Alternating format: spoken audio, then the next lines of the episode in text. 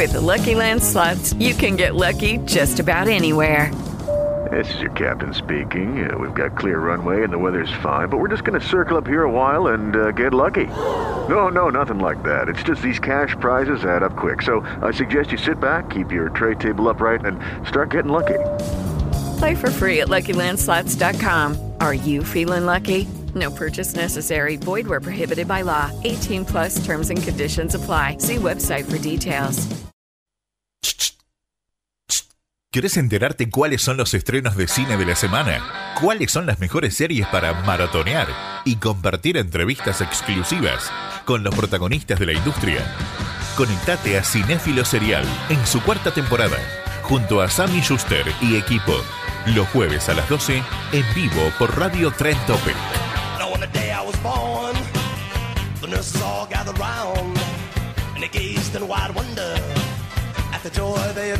Bienvenidos a un nuevo programa de Cinefilo Serial con todas las novedades y estrenos del mundo del cine y las series de televisión en esta cuarta temporada por Radio Trend Topic. Quien les habla, Samantha Schuster y me acompañan como siempre Agustina Tachtelbaum, Leandro Porceli y Nico Simoni en la eh, operación. ¿Cómo andan chicos? ¿Todo bien? Bien, opera, eso es lo que hace. ¿no? Sí, bueno, sé para entender que ayer estuve con fiebre, así que por ahí me, me quedaron algunas secuelas. No hay excusas. Pobre Sammy, bueno, problemas mentales. Hashtag. Pero bueno, ¿todo bien? Cualquier insulto con Sí, un hashtag está bien, todo bien, por suerte. Somos Con- Trend Topic, hashtag. Sí.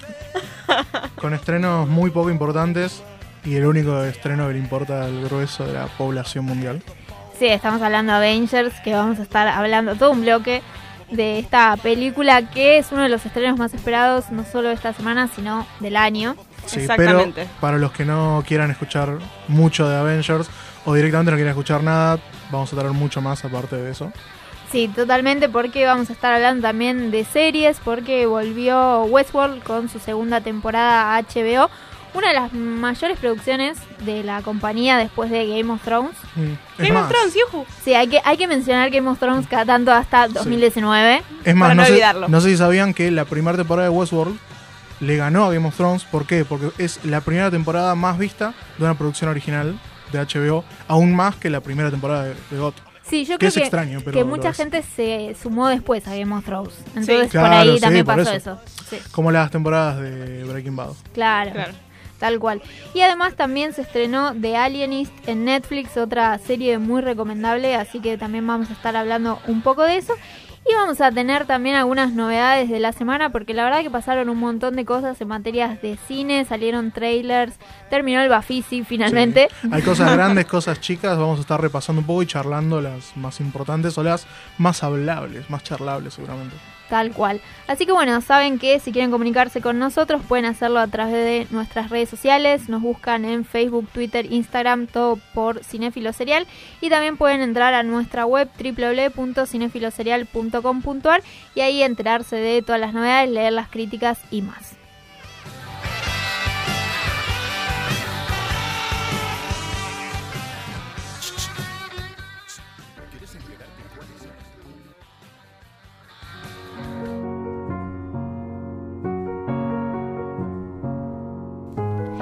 Como decíamos recién, se estrenó Avengers, una de las películas más esperadas de este último tiempo seguro.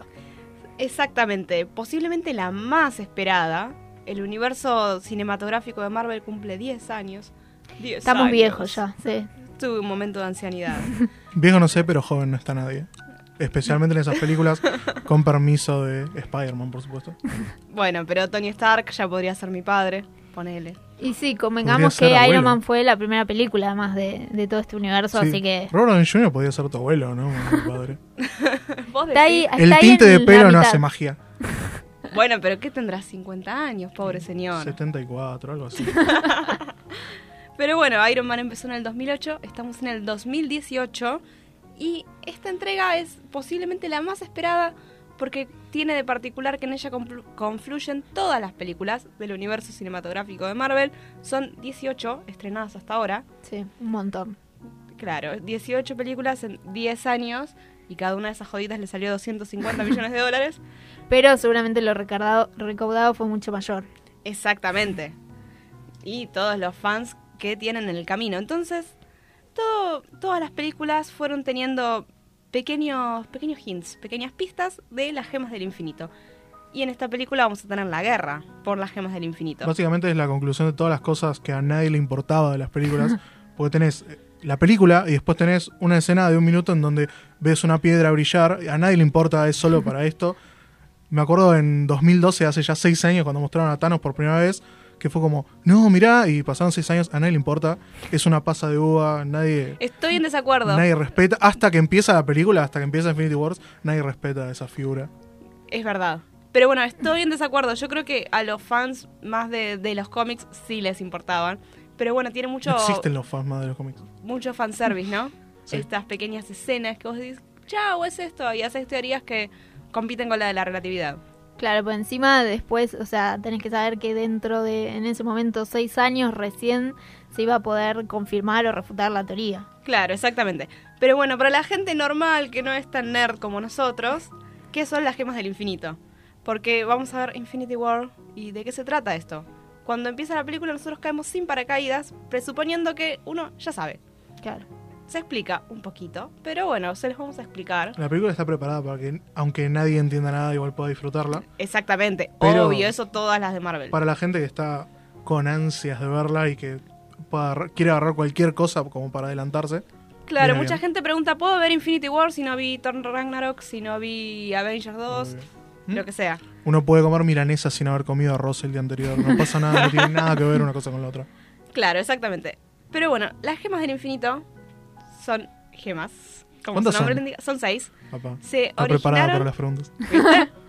Estudió, sí. estudió. Se originaron con el Big Bang y fueron expulsadas cada una a un lugar distinto del universo y cada una de ellas controla un aspecto diferente de la realidad. Lo que hace Thanos es forjarse un guantelete, el guantelete del infinito, donde él puede contener esas seis gemas y usarlas las seis a la vez. Eh, como dato de color, el que le hace el guantelete es el mismo orfebre que le hizo el martillo a Thor, Mm. interpretado hermosamente por Peter Dinklage, Game of Ah, Thrones. Sí, sí, lo, Game of Thrones. lo tenía que decir. Game of Thrones. ¿Está en Infinity Wars Peter Dinklage? Sí. Ah, mira. Irónicamente hace de gigante. Y Lo no, amo. y no aparecía en Thor, en ninguna Thor. No, En lo ninguna amé. de las siete Thors que hubo hasta ahora. No, como que apareció y dijimos, wow, Peter Dinklage. No, hermoso. Dijimos, estoy seguro que todo el cine dijo, wow, Peter Dinklage a la vez. En unísono. Exactamente. Ah, si van a ver esta película, prepárense para gente aplaudiendo Sí. durante claro la sí. película.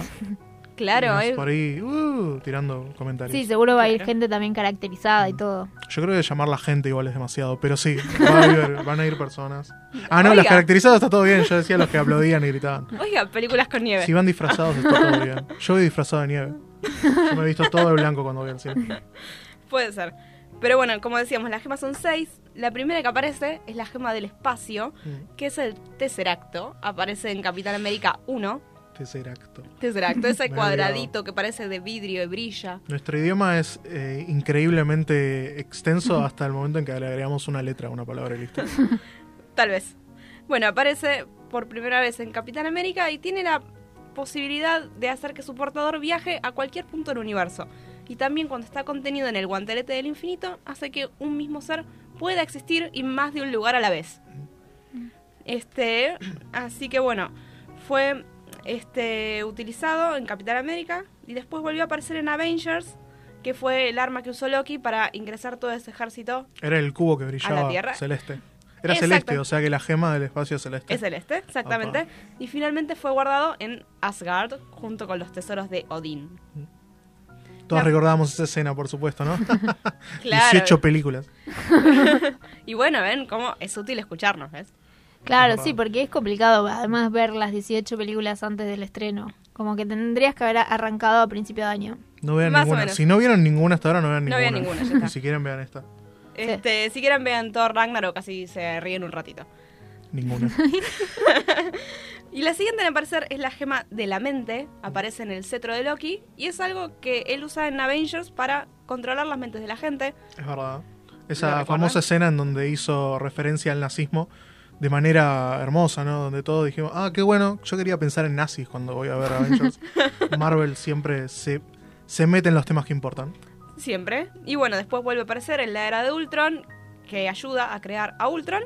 Y finalmente termina en la frente de Vision, este androide creado a partir de Jarvis, esta voz que es como el Siri de Tony Stark. Sí, interpretado por. ¿Es Paul? Paul Bettany. Paul Bettany, exactamente. Que ya es robótico de por sí.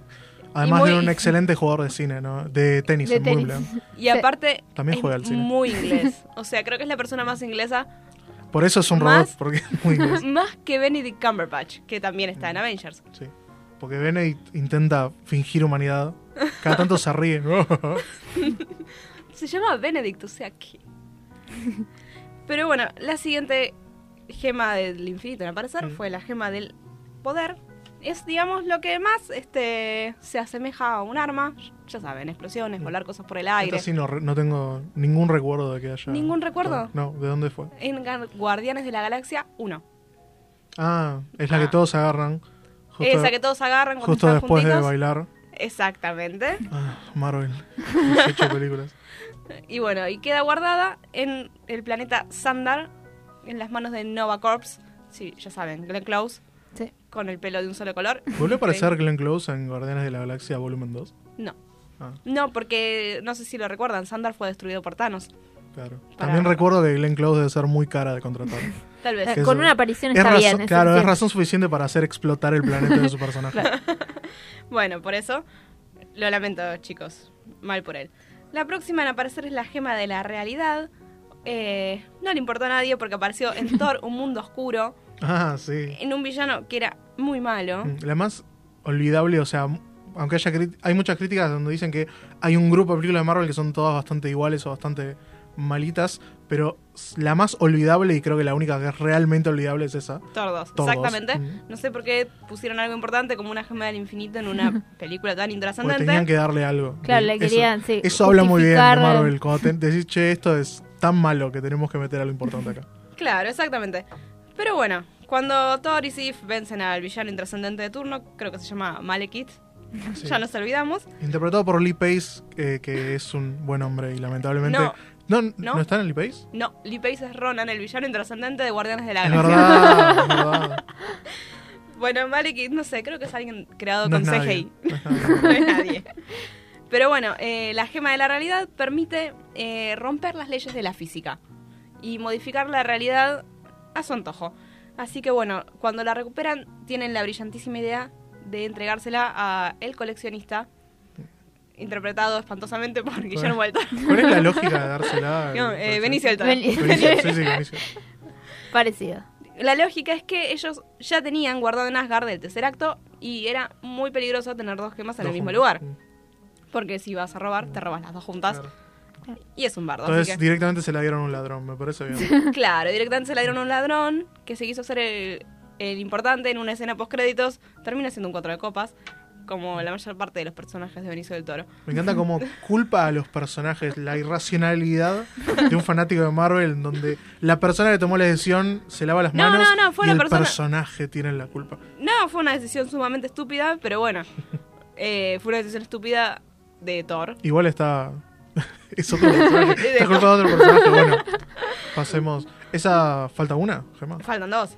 Ay, no estoy llevando la cuenta. Tengo que No, es verdad. Bueno, la siguiente es la gema del tiempo que apareció en Doctor Strange. La tiene colgada de su cuello. Y lo que hace es poder ir hacia es atrás y hacia adelante. Claro, es el artefacto que obtiene durante la película. Exactamente. Y puede ir hacia atrás y hacia adelante en el tiempo. Es quizás para mí la más importante porque de última si te equivocas puedes volver Claro. hacia atrás en el Que es tiempo de y hecho lo que. Spoilers es lo que hace Doctor Strange en su película. Claro. Eh, pero bueno, también puede ver el futuro. Entonces una de las teorías es que todo este eh, bardo que está ocurriendo en Infinity War en realidad está En la mente orquestado, de alguien. orquestado por Doctor Strange porque él vio el futuro y sabe cómo hacer para que terminen bien las cosas. Me parece. Pero bueno, es- podemos debatir Suena al, buena la peor, teoría. suena al peor final posible, así que me parece que puede Que ser. se- que es estoy detrás posible. de él, claro. Y Podemos es- debatir esta teoría hasta 2019 si quieren. Claro. O también podemos compararla con otra y volver a decir spoilers, porque es exactamente lo que pasa al final de Crepúsculo, de la saga Crepúsculo. es No el mismo final, No, en donde tampoco. hacen todo algo, hacen toda una escena, no sé si de acción, y después muestran que en realidad todo fue una premonición. Y la Mm. última media hora que viste de película no existió nunca. es siempre Mm, satisfactorio no. para la audiencia hacer ese tipo No, no vi Crepúsculo. No, Dios. pero bueno. No sé, la verdad a nadie le importa. No tiene 18 películas Crepúsculo, esa sí la pueden ver. No si la vi, no la voy a ver. O sea, sorry, not sorry. Me voy a quedar con la entrevista con el vampiro y quiero a esos vampiros. Y ya. ¿Podemos? muy bien. Gracias. Tampoco son los mejores vampiros. No. ¿Cuáles son los mejores vampiros? No existen. No hay, no hay muy buenas películas de vampiros, me parece. A mí me gusta mucho Nosferatu, que es muy vieja, pero, eh, o sea, es difícil para Claro, la gente ver clásico. películas viejas, Sí. pero está buenísima, me encanta, es muy Sí, buena. pero With Lucky Land slots, you can get lucky just about anywhere. Dearly beloved, we are gathered here today to. Has anyone seen the bride and groom? Sorry, sorry, we're here. We were getting lucky in the limo and we lost track of time.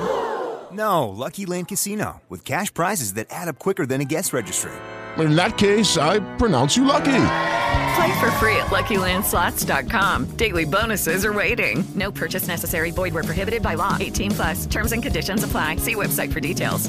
Judy was boring. Hello. Then Judy discovered ChumbaCasino.com. It's my little escape. Now Judy's the life of the party. Oh, baby, Mama's bringing home the bacon. Whoa, take it easy, Judy. The Chumba life is for everybody. So go to ChumbaCasino.com and play over 100 casino style games. Join today and play for free for your chance to redeem some serious prizes. ChumbaCasino.com. No purchase necessary. Void were prohibited by law. 18 plus terms and conditions apply. See website for details. cosas actuales Drácula? no- Y es, es muy es muy entretenida la de la de Coppola, Hmm. Drácula de Coppola, que se essa literalmente Drácula de Coppola. Por eso, esa con- dije, esa digo. Sí, con Sí. ¿cómo era el actor este? Gary Oldman. Gary Oldman, sí. Sí. Que es, muy- es muy buena porque es, es muy estúpida la película. Pero está muy bien hecha alrededor de esa estupidez, entonces se disfruta mucho. Y tiene una parodia de Los Simpsons. Sí, es Está verdad. Así que podés disfrutarla de todos lados. Claro. Claro, exactamente. Pero bueno, vampiros aparte, la, la última gema del infinito que falta aparecer es la gema del alma. Y su- supone que es la más poderosa de, de todas las gemas y no apareció nunca en el universo cinematográfico de Marvel. Entonces hay muchas teorías de cómo y dónde va a aparecer. Hasta Infinity War 1 no apareció. Hasta ahora no apareció. O incluso, incluso aparece en la primera parte. Este es el único spoiler que se puede permitir. Sí. Ah, chan, chan, chan. Chan, chan, chan. Nadie se esperaba que no aparezca, pero está bueno. Ustedes me arrastran los spoilers, después me dicen a mí, ¿viste? Pero bueno, hay muchas teorías. Algunos dicen que tiene que ver con la escena post créditos de Guardianes de la Galaxia 2, por ejemplo, que era lo que yo pensé que iba a pasar. Basta, me están. Ahora sos vos sola. ¿eh? Tenemos- es verdad. tenemos- Quédate Sí, con sí. las teorías y Muchos- no las ¿Qué es, lo, qué es lo que confirmaciones. pasaba en la, en la escena esa, post créditos? En la escena esa eh, se muestra cómo una raza de androides está creando un, un capullo que lo que en los cómics ese capullo contiene un androide que se llama Adam Warlock y que en los cómics es el portador de la gema del alma. Claro. Entonces dijimos, ah, es este personaje, la gema. Bueno, en fin. Este, No sucede, pero tampoco vamos a saber cómo. vamos a saber si sucede de- o no sucede. Otros Me da muchas decían, ganas de ver estas películas ahora con estos. otros decían que iba a estar en, en Wakanda, que iba a estar dentro de- Sí. del meteorito que contenía el vibranium. Todos vimos Pantera Negra y al final no vimos la gema del alma. Qué tristeza. Pero bueno, este está bastante bien este completado el arco de la gema del alma en, en Infinity War.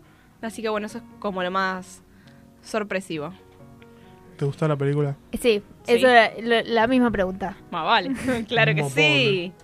Eh, Claro por, sí. por lo que se está escuchando por ahora es una película que dejó conforme por lo menos a toda la crítica. Mm, La Sí. única. Igual, cuando hablamos de crítica, con películas así de superhéroes, es tipo. Es relativo porque hay un grueso muy grande de gente que Que es fanática. mucho más fanática Sí. que lo que es tipo crítico. Que no Sí. tiene nada de malo porque obviamente con el boom de superhéroes podés literalmente cubrir solo cosas de superhéroes, series, películas y todo, y aún así podés sustentarte tipo cubriendo cosas todas las semanas, todos los meses. Claro, exactamente. Pero, Pero- yo creo que solucionó dos de sus más grandes problemas, que era que el tono de Marvel era muy poco serio, ahora no. Este es una película mucho más oscura, eh, que capaz que incluso esté espantando a un público más chico y apuntando a un público un poco de mayor edad. Más o menos 14 años por ahí. Y también este mm, que el villano era intrascendente, siempre, y ahora no. Por primera vez tenemos un villano que de verdad es amenazante, de Pero verdad. ahora es otra cuestión porque miedo. ahora que es respetable y aceptable el villano, también tenemos que ver. Bueno, pero es un villano que hace seis años que se está Claro. como mostrando. Claro, a mí lo que me interesa es después cómo, cómo van a salir de esto. O sea, está bien, termina Infinity War, viene Capitán Marvel, No, vienen más a- cosas. Se van a, ¿Cómo- mo- cómo van a morir o retirarse todos, porque cuestan mucha plata a los actores, y van a, van a, van a hacer todo un arca narrativa De con. personajes Claro, con distintos. nuevos. Ah, con Ant-Man diciendo. "Ah, ahora tenemos que ser los nuevos. Pero ¿cómo vamos a medir? Y va a haber una foto Claro, de Tony Stark. Y van a decir, ah, ¿cómo vamos a ser como vos, Tony? Una estatua de Capitán América. Van a hacer todo eso y todo el tiempo Eso van ya a existe, recurrir. son los New Avengers. Claro sí, pero sí. Ya, ya existe porque es de 1800 Marvel, pero me refiero. Sí, sí, en las películas van a hacer eso, van a renovar todo el grupo, que es la idea desde Sí. siempre. Tal vez. Y si es que si no, ¿qué vas a tener? Iron Man en silla de ruedas con No. todo el pelo blanco. Tony Stark es. eh, Robert Downey Jr. es la persona más cara que existe en este momento. Cada segundo que pasa, a Marvel le tiene que dar como un palo verde. no puede estar en más películas. Cuando termine este contrato es imposible que lo renueven. Así que la única, el único pensamiento, porque así es como se hace el arte, ¿viste?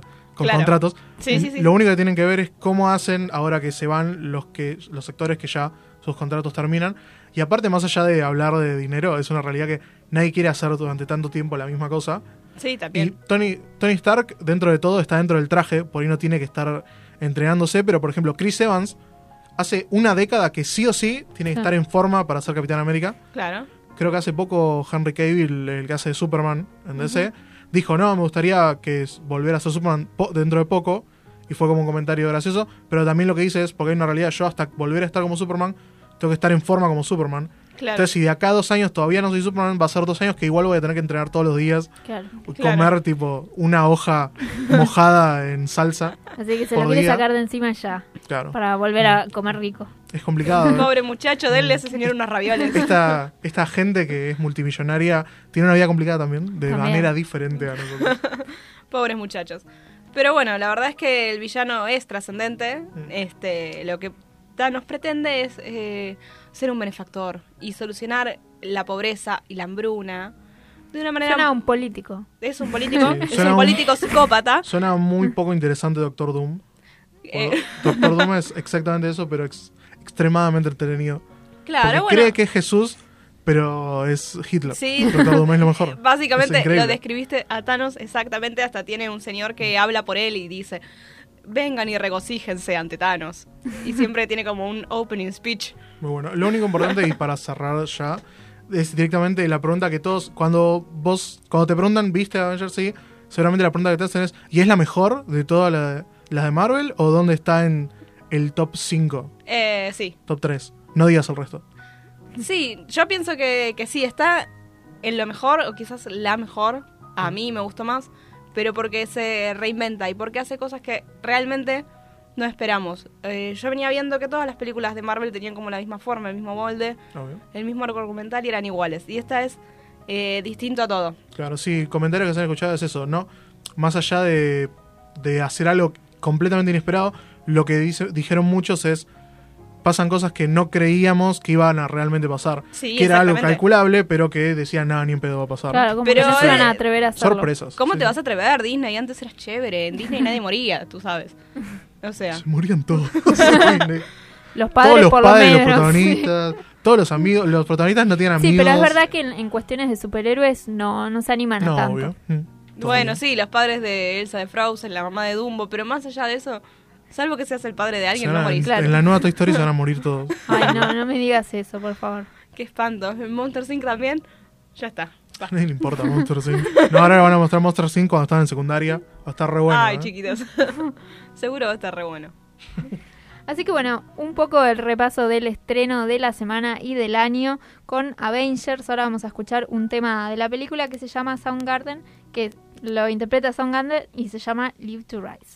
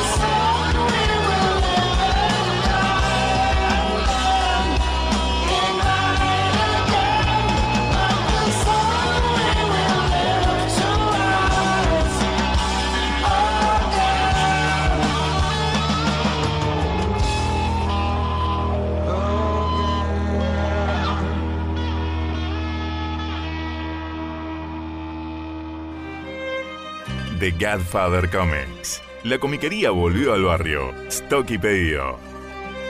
Godfather Comics. Te hará una oferta que no podrás rechazar. Avenida Corrientes 5239, local 19, Villa Crespo.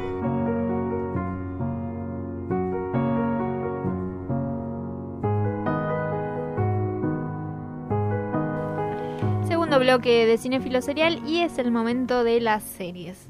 Como les decíamos al principio del programa, volvió Westworld con su segunda temporada, esta serie que está basada en la película homónima de 1973 de Michael Crichton, con algunas diferencias, pero igualmente de poderosa y de intrigante.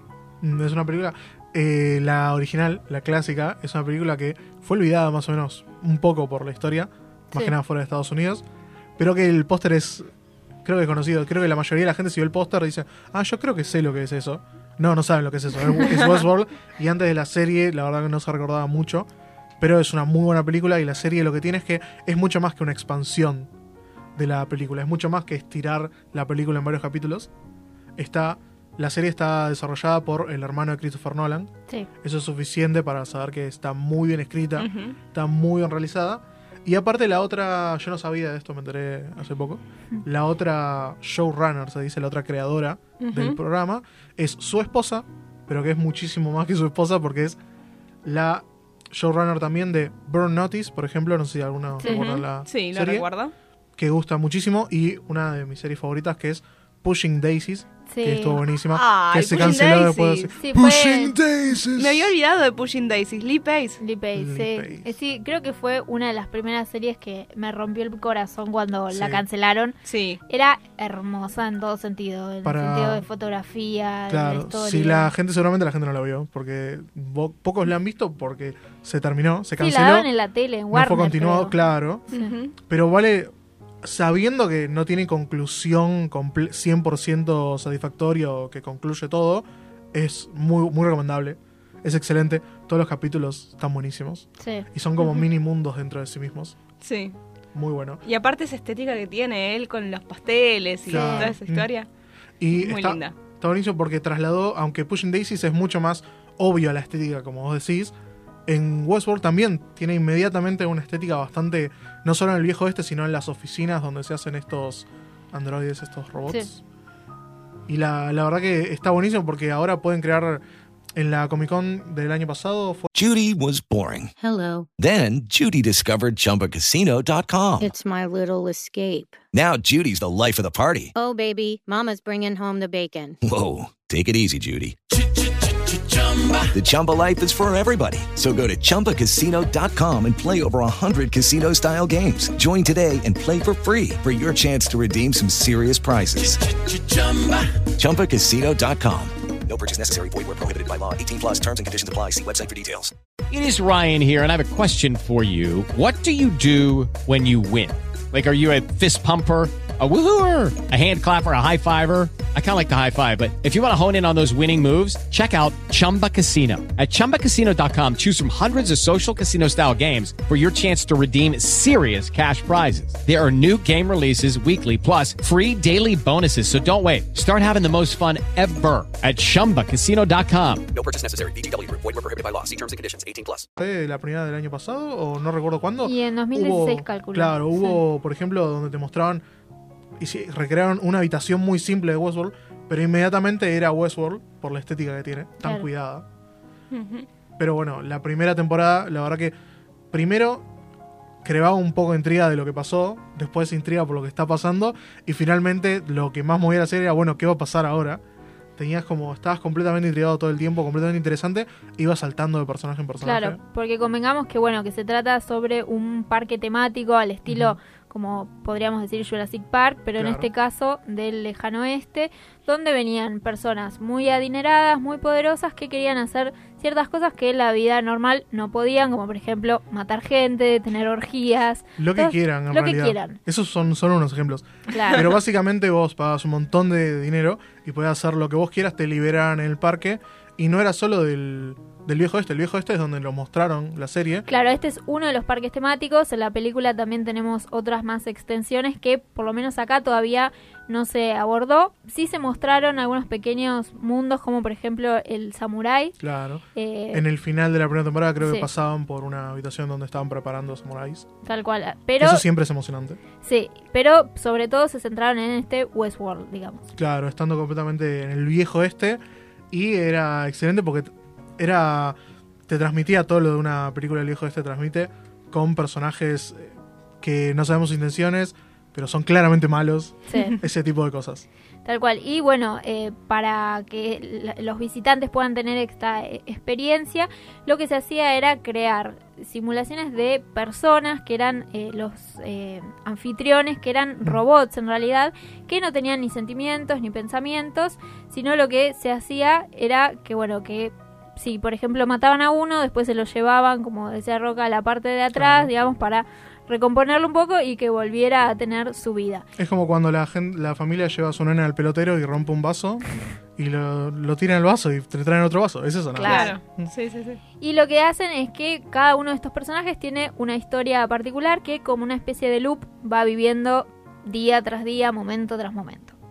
Pero el problema es que empiezan a tener cierta conciencia, autoconciencia estos personajes Empieza a ver anomalías Claro. en estos loops de los anfitriones. y se empiezan a dar cuenta en realidad lo que está sucediendo, que en realidad ellos no son personas que están viviendo en ese mundo y que, por ejemplo, una prostituta es la madama del burdel, sino que en realidad ella está ahí, Fue creada para fue estar creada, Mm. claro. Y está muy bueno porque tenés, de personajes tenés algunos anfitriones algunas personas que están como visitantes en el parque y también tenés a la gente que hace estos anfitriones, estos Claro. robots y al creador de todo el parque, interpretado por Anthony Hopkins, que fue una Sí. de las grandes atracciones de la primera temporada. Tal cual. Sin spoilear nada, creo que no va a estar en la segunda temporada. No, también. eh, creo. O sea, o sea que lo- tú sabes. No pasó, no, no hubo spoilers de nada.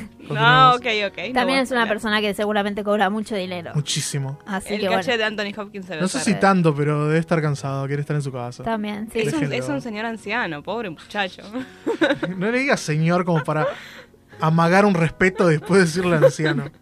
Pero lo es. Es un tremendo viejo, es súper viejo, así que está muy bien, súper anciano. Sí, creo que su Tremendo. aparición en la primera temporada fue bastante importante y Sí, que a mí, a mí dejó no, me marca. gusta, no me gusta mucho cómo actúa Anthony Hopkins, pero es inmediatamente autoritario y va muy bien con el personaje, obviamente. Sí, y además creo Aunque que una nunca termina de ser Anthony Hopkins, siempre es Anthony Hopkins. Claro. No es que decís es un personaje, no, es Anthony Hopkins leyendo diálogo, Sí. pero está muy bueno.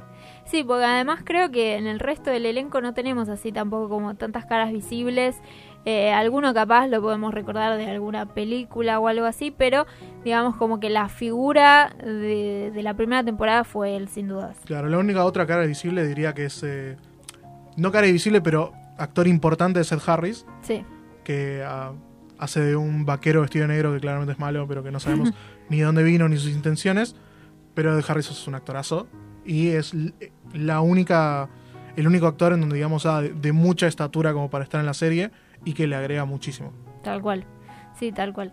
Y bueno, en esta segunda temporada que arrancó el domingo pasado a las 22 horas por HBO, nos encontramos con el capítulo Journey, Journey into Night, que es eh, como el primer paso, una especie de transición entre el final de la temporada pasada, porque hay que recordar que fue en 2016 cuando se estrenó la serie. Claro, hubo un hiatus muy grande de dos años. Sí, es que bueno, Hiatus. por un lado, eh, es obvio por la gran producción que tiene detrás, porque obviamente que es una serie que eh, demanda mucho. Podríamos decir que está como en el mismo nivel que Game of Thrones, y Game of Thrones no sé cómo hacía para venir sacando año tras año eh, una temporada, pero bueno, ahora eso se terminó y recién el año que viene va a volver. Pero bueno, eh, realmente por ahí no nos acordábamos tampoco tanto qué es lo que había sucedido en esa primera temporada, así que esta, este primer episodio nos sirve un poco como para recordar lo que sucedió y ver en dónde están posicionados los personajes Sí, también. aparte literalmente el nombre del capítulo habla de una transición, Sí. un viaje en la noche. Y aparte está, está bueno tener un capítulo tranqui, porque confían en sus ratings, como dijimos, fue la más exitosa primera temporada de la historia de HBO. Confían en que van a tener gente viendo la serie y seguramente la temporada, porque la primera temporada tampoco es que empezó con una Sí. explosión, va a ir lle- tomando velocidad y volviéndose cada vez mucho más llamativa para todo el Bueno, pero eso es muy HBO, porque fíjate que en Game of Thrones también hace lo mismo. Este, los primeros cinco capítulos son muy tranquis y los segundos cinco son súper zarpados. No, pero en la primera Este- temporada de Game of Thrones creo que ningún capítulo, todos fueron igual de lentos. Hasta el hasta 8, final. 9, sí, más Claro. o menos. Mm. Así que a veces es demasiado, pero Sí, confío en sí. que Westworld no va a ser el caso. Yo creo que ya o en el próximo, como mucho el siguiente, pero lo dudo. Para mí en el próximo ya va a haber mucho más, va a tomar mucho más velocidad y va a empezar como la, cosa extraña. Claro, es que en realidad si uno se pone a pensar es como que suceden cosas, pero al tener por ahí tantos personajes se subdivide un poco la trama, entonces decimos, bueno, sí, capaz tipo pasaron cinco minutos de algo muy importante, por ejemplo, la prostituta que, voy a decir un spoiler, pero calculo que las personas que ya van a ver la segunda temporada vieron la primera, eh, que se hace totalmente consciente de sí misma y se está por ir del parque, regresa para eh, buscar el paradero de su hija, Mm. que es una de sus tantas historias que le otorgaron en el parque. Y eh, ahí tenemos un poco de acción, porque se va a enfrentar a todas las personas que eh, crearon el parque o están trabajando ahí y que tratan de mantener a estos anfitriones que eh, al final de la temporada como que existe una especie de levantamiento. Eh, entonces tenemos como una... Ya dijiste muchos spoilers. Muchos igual, spoilers, sí. la verdad que lo importante de la serie no es eso, está, sí es, está muy bueno verlo igual.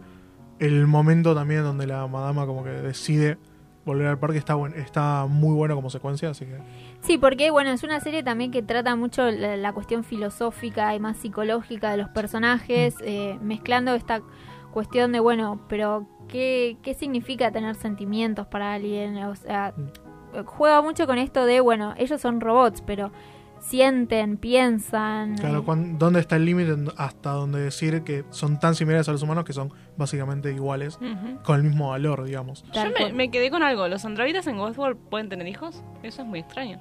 Seguramente no, que fue una creación. Una, claro, una historia implantada. Claro. Ah, ok. Pero ella tiene ese recuerdo, eh, antes de, por lo menos, de tener esta historia de ser madama de un burdel, de que vivía en una casa con una nena y que de repente pasaba algo. ¿Y esa nena existe entonces o es solo en su mente? existe? Y eso todavía Esa no se duda. sabe. Claro. Lo que sí aclaró el creador en una de las conferencias de prensa hace poco es que los anfitriones van al baño. Esa, esa fue su, su, ap- su aporte a todo el lore de Westworld. Bueno, es Claro, bastante. ¿no? Un, un spoiler así chiquito para conformar a la gente y no decir nada. Claro. Excelente. Ah, dice todo. El final de la segunda temporada va a tener que ver con esto. ¿Por qué Van a ir eres al así? baño todos los anfitriones al mismo tiempo. Y ahí va a pasar algo. Y se van a quedar sin agua. Así que bueno, esta segunda temporada seguramente nos va a dar mucho más de desarrollo de personajes, que creo que es una de las cuestiones más interesantes con esta mezcla entre el uso de la tecnología el abuso de la tecnología, la cuestión más filosófica de por qué crear un parque así. Es una serie que con, con una profundidad tal que puede satisfacer, yo creo, a cualquiera. Sí. Porque la puedes ver superficialmente, la puedes ver para entretenerse, la puedes ver para crear teorías, la puedes ver para debatir sobre temas fuera de la serie o sobre temas de la serie. Recuerdo que en la primera temporada se hablaba mucho de cuál era el conocimiento del creador y cuál era el plan del creador en- dentro de todo este parque. Seguramente a pesar de que ya no esté en la serie va a tener todavía injerencia, por eso es que no hay spoilers, porque realmente va a seguir eh, estando, siendo, teniendo, estando presente eh, seguramente durante la temporada y en el parque con el legado y demás. Igualmente, eh, más allá de todo eso, es una, es una serie en donde yo creo que cualquier cosa buena que se diga eh, lo merece, más allá de... A diferencia de otras que por ahí uno es fanático y entonces le encanta y dice Claro. que todo está re bueno y demás. Pero Westworld, a pesar de que no haya muchos súper fanáticos de la serie, yo tampoco lo soy tanto, pero cualquier cosa que digan buena de ella es verdad, pues es una excelente serie. Sí, tal cual. Así que bueno, si quieren ver el segundo capítulo, ya este domingo va a salir por HBO también, así que pueden o revivir toda la primera temporada y ya arrancar con la segunda, o si ya la estuvieron viendo, darle directo al segundo episodio. Vale la pena ver la primera, pero como quieran, pueden ver la segunda temporada directo. No, eso seguramente que no, porque no van a entender No nada. Pero digamos, si ya la habían visto en el 2016, pueden verla de lleno. Obviamente siempre viendo antes un resumen, porque seguramente no te vas a acordar nada. Claro, intentan un poco como recordar, pero nada. Sí. La verdad que tenés que ver un poco antes. Tal cual. Así que bueno, también tenemos para recomendar The Alienist, una serie de 10 episodios que fue agregada a Netflix el viernes pasado. Es una serie nueva. Sí, es una serie nueva que se hizo hace poco en Estados Unidos, pero recién ahora llegó a Netflix. No es Esperemos que que, agarre un poco de público porque tiene un nombre extraño. Sí, y es una serie que por ahí a primera vista uno dice, bueno, es una serie de época. Eso a veces puede llegar a gustar o no, en- depende de la personalidad de cada uno, pero para mí es una serie bastante distinta porque mezcla esta serie de época del siglo XIX con un policial, pero es un policial muy diferente a lo que estamos acostumbrados, ¿no? Mm.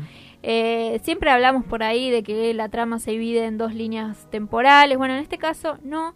Y tenemos una trama bastante perversa, si se puede decir, con temáticas muy fuertes, pero que atrapan desde el primer episodio. Porque si vamos a- entrando un poco más en lo que quiere decir alienista, es un experto en tratar a personas con enfermedades mentales que en esa época podía llegar a ser lo que hoy conocemos como un psicólogo o un psiquiatra, pero se lo consideraba algo un poco más científico desde la rama de la medicina, Como si se quiere. en Alias Grace. Este Claro. hombre que era un psicólogo a todas luces, pero en realidad él lo llamaban médico.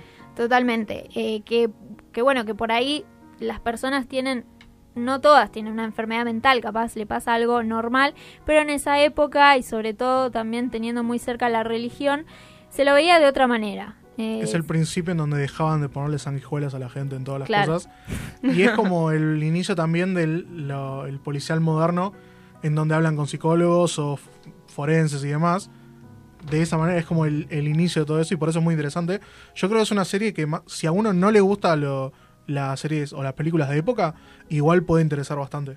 Sí, porque la temática es muy, muy poderosa, muy importante. También el elenco. No se Eh, siente vieja, o sea, es, de esa época, pero no se siente como, oh, ¿dónde está? Oh, Tal y cual. to- tocan la campana. ¡Oh, tía Hardodis! Sí. Sí, eh, totalmente, porque e- es como una temática por ahí bastante actual también, se centra mucho, eh, va, comienza por lo menos con un niño que es asesinado y que lo encuentran en un puente vestido de mujer y va a tocar temáticas así como la prostitución infantil, el tema de la pobreza, eh, el trato a los inmigrantes, la cuestión de la corrupción policial, es decir, muchas temáticas que son también actuales, interesantes, atractivas. Y eh, vamos a tener a este alienista que está interpretado por Daniel Brühl, el actor alemán. Daniel Brühl, que podemos recordar, estuvo en Marvel, tuvo una participación como el villano de Civil War, por ejemplo, y también hizo de Nicky Lauda en Rush. La También de podríamos 1. decir en Bastardo sin Gloria. También está También Daniel es Brühl. verdad, me había olvidado. Cuando Sí, no es- lo conocía nadie todavía. Exactamente, pero es un gran actor. El típico actor alemán que llaman para las películas yankees cuando necesitan un alemán. Y le dieron el protagónico que merece porque la verdad es muy bueno siempre. Muy así buen que- actor, sí. Y está acompañado también por un ilustrador que está encarnado por Luke Evans y también eh, participa el Fanning como la secretaria del policía, entonces... Perdón, eh, es Dakota Fanning. Dakota la- Fanning, ¿sabes? perdón. Yo me las confundo también, Sí, por eso ya siempre... son muy, muy parecidas. Sí, ya creció, Él, él es la más chiquitita, Sí. Sí. entonces ya creció, entonces ya son iguales. Ya son iguales. Sí, son muy parecidas. Igual dos. Dakota está como mucho más, eh, ¿Desaparecida? digamos, claro, desaparecida. y ahora él es como, ah, listo, es la que más Claro. atrae al público. Sí, por eso también me las confundí, porque pensé que tenía como más presencia. No les da para él. No. Llamaron a la otra. Perdón, Dakota. Un No, abrazo. Qué mal. Pobre. Eh, y bueno, este trío actoral también es muy interesante, como también lo son sus personajes. Ese artista que dijiste está interpretado por Luke Evans. lo Sí, dicho, sí, ¿no? sí, sí, sí. Mm. Luke Evans que tiene esa cara como de, de artista que dibuja cosas. Cara de malote, tiene cara de que Pero, eh, está enojado. Sí, pero irreal, o sea, ningún artista se ve así. No. Pero igual tiene esa cara como, ah, dibujo cosas. Y sigue, está como frunciendo el ceño, aparte mucho. Por eso él era Drácula en una película espantosa que salió de Drácula. hace- Ah, que intentaron. Antes Drá- de que, Drácula Untold. Sí, Sí. intentaron. Es las. Intentaron dos o tres veces volver a hacer tipo un universo de monstruos y no les sale nunca. No, no pueden. con, Luz, con Luke Evans seguro no les va a salir. Pero, eh, no sé, a mí me gustaba, qué sé yo, pero como entretenido, está ¿La bien. Sí. Sí, me obvio, entretuvo, pero, no es fabuloso. Intentaron hacer como un universo y una serie de películas. Eso es donde fallaron la película. Está bien. Sí. Puede ser, puede no. Está aceptable. Así que bueno, también si quieren ver otra serie con una gran producción, buenos actores, una trama que atrapa desde el primer momento de Alienist por Netflix, también pueden ver sus 10 episodios. Sí, muy recomendable. Aparte, yo, por ejemplo, me enteré cuando dijiste que ibas a hablarla acá en la radio. Yo no sabía que la habían agregado a Netflix. Mm, sí. Yo me acuerdo de ver un montón de trailers cuando iba a salir y así que ahora la voy a ver. Claro, si yo la estaba esperando, dije, bueno, no, si la suben a Netflix es más fácil después para verla. Así que, No, yo no tengo ese pensamiento, pero obvio, termina siendo exactamente eso. así que bueno, eh, vamos a escuchar un tema que apareció en Spider-Man de Alicia Keys que se llama It's On Again. And everybody know the story of David and Goliath, but this is bigger than triumph. This is for the warrior, this is for you and I. This is for euphoria, give me a peace of mind. God is recording this, won't you look in the sky? Tell him that you got the behavior of your neighbor, even when stability's never in your favor. Fly with the turbulence, only last a minute. Land on your dreams and recognize you live it. Walk through the valley and peaks with bare feet. Run through the flames, there's more passion for me. A class testimony just so the world can see. Better wounds on me, you're watching me lick 'em clean. I know, I know, my pride, my goals, my highs, my lows. I know, I know, it's mind control. I know I can prosper, no imposter. Prosecute my posture. I stand up and I stand by you. What? I am a freedom fighter, the name that history wrote. And even through disaster, I held the tiger for hope. I'm trying to find my way back. There's no day off for heroes. And even when I'm tired, go is the only word. And the night is taking over, and the moonlight exposure. And the players have been chosen, and it seems like fate has spoken. When it seems your faith is broken, by the second losing focus. Ain't no way to get up, get up, get up, get up. unless you move forward. But they wonder how.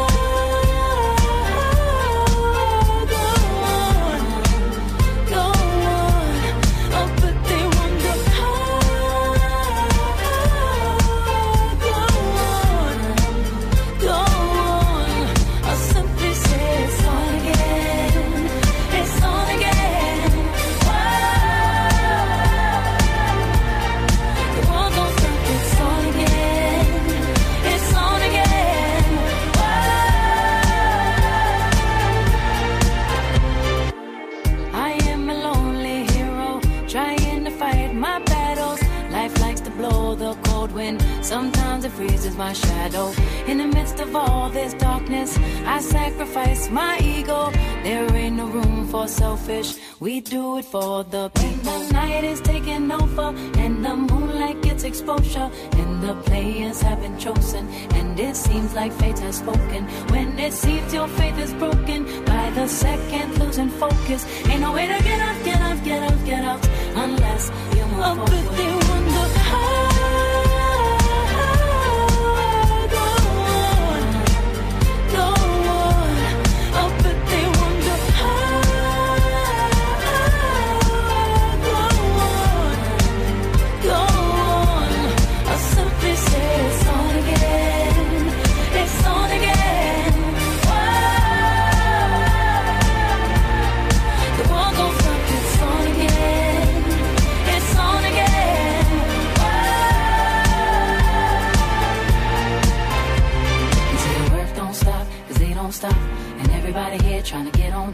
Everybody from the birth down to the block. Gotta hold on tight and don't let go, let go. Huh. So you think you hot? Gotta grind hard, give it all you got. You can have it, you can have none. You see that a lot in the ghetto, ghetto.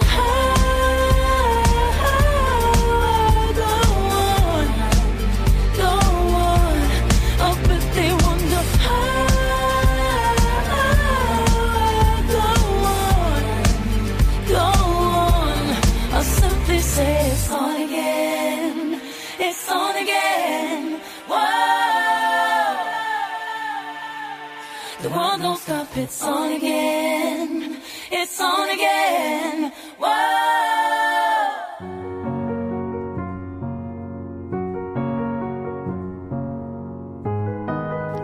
Último bloque de Cinefilo Serial y vamos a repasar un poco las noticias de esta semana porque la verdad que hubo un montón de novedades de cine. Sí, estuvo. Fue una buena semana en donde siempre había algo interesante para de qué hablar. Sí. Entonces vamos a. Primero vamos a hablar de una noticia que eh, la verdad que es como adelantando a lo que va a llegar a pasar. Pero la verdad que se habló poco en el país y me sorprendió. Se ve que todavía no llegó tipo a los medios grandes. Pero es. Se trata de MoviePass, un servicio eh, estadounidense que es conocido coloquialmente como el Netflix del cine. Mm.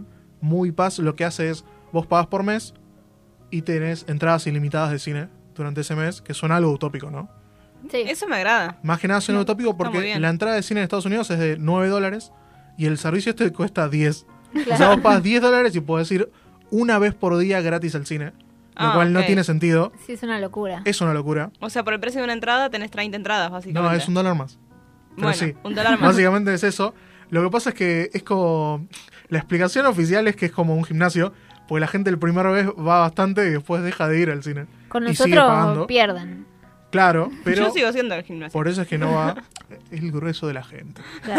Pero eh, lo que dicen también es que cuando llega acá a Argentina, porque es el tema. En una conferencia en Perú, el CEO dijo que su intención es expandirse a Latinoamérica, porque ahora ya están establecidos en todo el territorio estadounidense. Y dijeron, el primer paso es Latinoamérica, porque cuando Netflix, él es un ex ejecutivo de Netflix, ningún tonto. Claro. Dijo, cuando Netflix se expandió, donde fue más, mucho más efectivo y gigante el crecimiento fue en América Latina. Entonces vamos a expandirnos ahí nosotros. Claro. Y dijo, el primer lugar donde vamos a ir es Argentina. Vamos, el primer todavía. país. Excelente. Momento, momento. Pero tengo una duda. ¿Cómo una entrada por día? Y si yo quiero ir con A mi mamá, con voy. mi novio, No, con mi hermana. Ella, él- ella también tiene que pagar su Movie Pass. O sea, que es un movie pass por persona. Claro. mm, es o un sea, Movie no puedo sacar persona. dos No, no, no. entradas. No existe eso de compartir la cuenta de Netflix. Eso sé. Pero si no quieren ir juntos, pueden ir a ver la misma película tres días seguidos. Claro. Y después hablas con tu novio y con tu mamá, tranquila.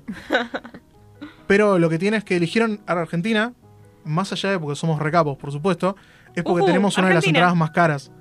Entonces es donde más Es que es es verdad. interesante para eso. Por ejemplo, el otro día chequé el cine 4D. Mm, Este, La entrada está a 370 pesos. Cualquiera. Lo Mm. cual me parece. Es decir, me sale más caro el cine que la cena. Sí, obvio, Sí. totalmente. Pero bueno, Muy Paz lo que tiene es que eh, es solamente funciones normales 2D, obvio. Y aparte te trae, la gracia es que vos pagás, te dan las entradas gratis y tenés descuentos en cenas y demás, descuentos dentro del cine y fuera del cine, en las actividades que son de noche de cine, entre comillas. Como la cena. Claro. Lo que pasa es que ahora es que está en Estados Unidos una vez por día gratis. En un principio el servicio fue de tres o cuatro veces al mes. O sea, básicamente uno gratis por semana. Claro. Que es como dicen que va a llegar acá. Acá Igual lo que está dicen bien. es que está muy bien. Está bien. Lo que dicen es que va a llegar con esa modalidad una vez por semana o tres veces al mes. Podés ir al cine, que también está buenísimo. Lo que tiene de bueno el servicio es que es una gran excusa para maximizar las veces que vas al cine y minimizar los gastos. Porque Claro. la realidad es que hay muy poca gente que vaya una vez a la se- No existe la gente que va una vez a la semana al cine. Y es incluso poca la gente que va una vez al mes. por Claro, ahí claro. incluso. Y con esto te aseguras, vas a decir, che, si no voy esta semana se termina el mes y es como pagué al pedo Claro. vas a asegurarte de ir y va a estar muy bueno. Entonces estamos bastante interesados en el servicio. Esperemos que llegue pronto, que no tarde tanto en llegar. Y, pero bueno, va a ser cuestión de tiempo. No sé si en 2019 o 2020. Por ahí. Oh. estarán. Ah. Yo ya quería la Yo quería- semana que viene. Ojalá, yo quería ojalá ya. de este año ya esté completamente establecido.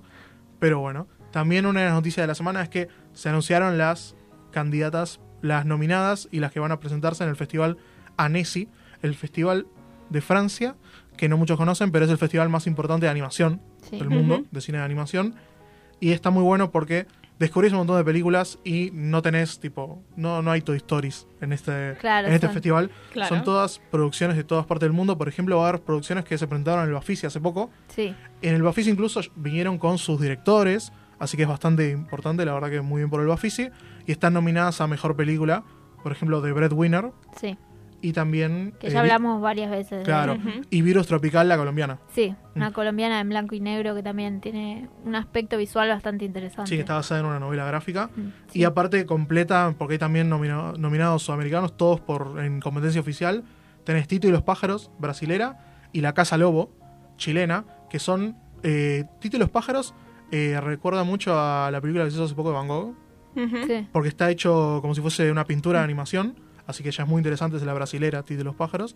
Y La Casa Lobo es chilena, que es completamente experimental, pero el objetivo es que sea admirable para cualquiera que no le interese que sea experimental, pero que usa distintas técnicas de animación y la verdad que está bastante bueno, está súper apoyada por todo el gobierno chileno, por toda la- todas las asociaciones de cine de Chile.